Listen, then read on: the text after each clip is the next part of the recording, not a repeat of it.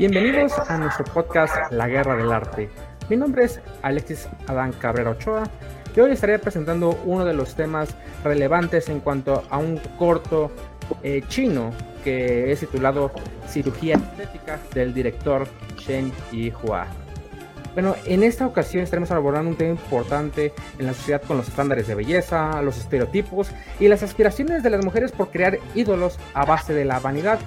El corto del que hablaremos está titulado como Cirugía Estética y es apoyado por la Universidad Tecnológica de Tianjin y que además fue el ganador de la decimocuarta edición del premio Dragón Dorado de Animación de China. Y empezando contigo, Astrid, cuéntanos, ¿qué opinas sobre este corto basado en algo como la cirugía estética? ¿Qué te pareció? Danos tu opinión.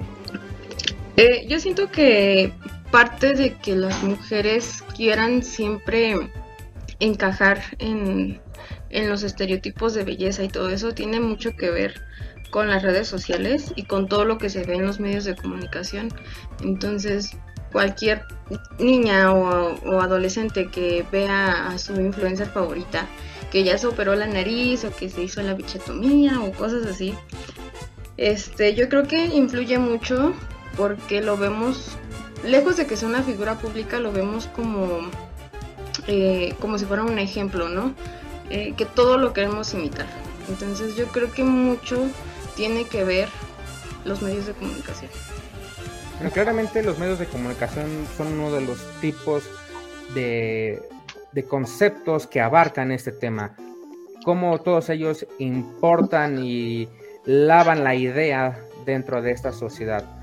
Ahora, algo que vemos dentro del corto, por ejemplo, es eh, cómo todo el tipo de publicidades van abarcando a, la mujer que iba caminando en la calle, que primero eh, empieza a gastar en únicamente arreglos para la cara, después para su cuerpo, pero todo eso se va alimentando por la idea que va viendo alrededor con los estándares que hay.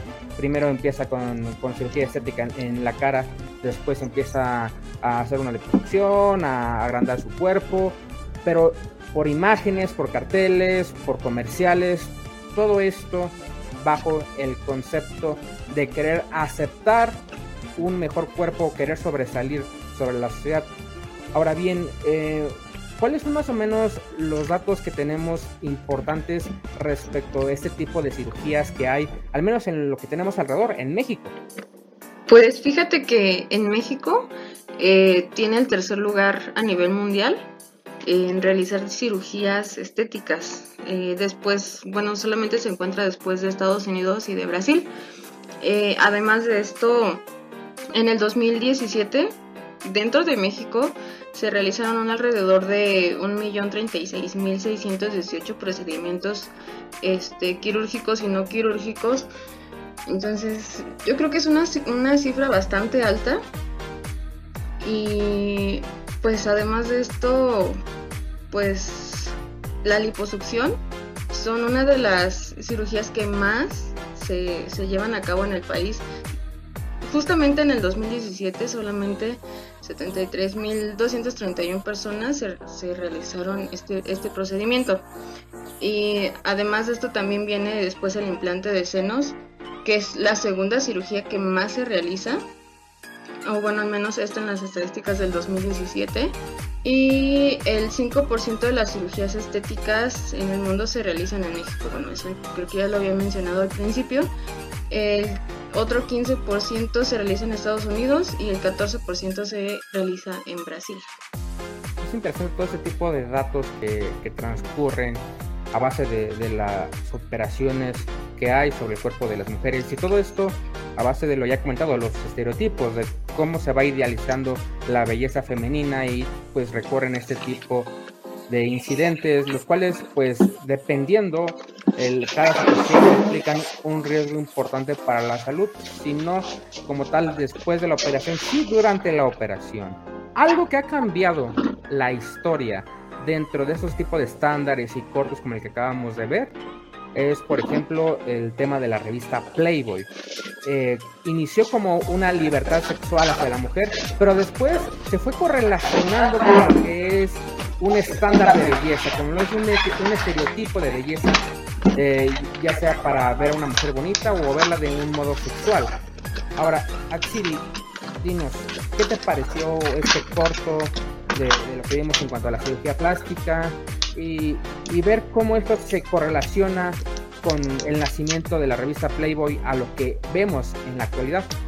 Sí, bueno, yo opino que en base al video, este, es un buen video, nos explica muy bien cómo esto de los estereotipos femeninos pueden ir cambiando y cómo, cómo mm, las mujeres nos metemos tanto en cumplir ese tipo de estándares de belleza y a la vez que estamos tan enfocadas como también en competir unas con otras y tratamos de, porque es el video se veía, ¿no? Que eh, la chava se hacía, por ejemplo, empezaba con labios, por así decirlo.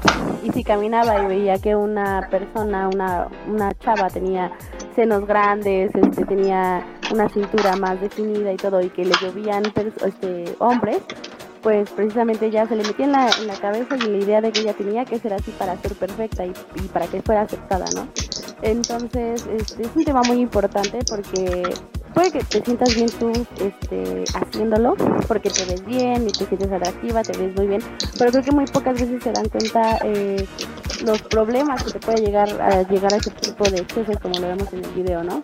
Entonces siento que es muy importante y, justamente es algo tonto, tal vez, porque, bueno, en el video ya creo que prueba todo, eh, se nota que al final de cuentas la moda cambia, o sea, no todo se queda para siempre, ¿sabes? Y a veces tú no sabes que eso te puede durar tanto, tanto tiempo y es algo que en tu vida no vas a terminar necesitando, ¿no? Ahora, eh, con el tema de, Playboy, no sé si ustedes sabían, pero el idealizar la belleza femenina, al igual que las otras modas principios, hemos podido comprobar que a través del mundo del arte, de la publicidad del cine, pues esto llama la atención, ¿sabes? También en particular hay una investigación que se llevó a cabo por unos psicólogos de la Universidad de Carolina, estos este, Terry y Brian G, están determinados por un componente económico, ¿no? A final de cuentas. La conclusión de esto fue que en las, en las épocas vacatacas los hombres prefieren a las mujeres con cuerpos grandes, pechos pequeños y ojos juveniles, ¿no? abajo de esto también eh, las consecuencias psicológicas de los cambios en la idea de la belleza, ¿no? Y esto también se juega tantito en el rol económico, es un papel fundamental en toda esta la evolución de los cánones estéticos y por lo tanto en la denominada tiranía de la imagen, ¿no? Eh, a esto se llegó con los psicólogos que pues esto es una belleza fatal, ¿no? La nueva escala de la animación femenina y todo lo que se maneja en la revista, ¿no? Y no sé si ustedes sabían, pero en la insatisfacción corporal e ideación suicidia, suicida, perdón, en adolescentes y estudiantes del Estado de México, eh, los resultados fueron los siguientes, ¿no? Que había un porcentaje de insatisfacción corporal del 22%, eh, una ideación suicida del 42% y la presencia de ambas el 13%, ¿no? Entonces es, es algo que se baja como una muestra general como para los grupos de presencia y ausencia de la insatisfacción, eh, ideación suicida, ¿no? Claramente es uno de los puntos a abordar, eh, la tendencia suicida y el, la autolesión que ocurre dentro de la sociedad, sobre todo en México, con un alto índice de poca aceptación o de autoaceptación.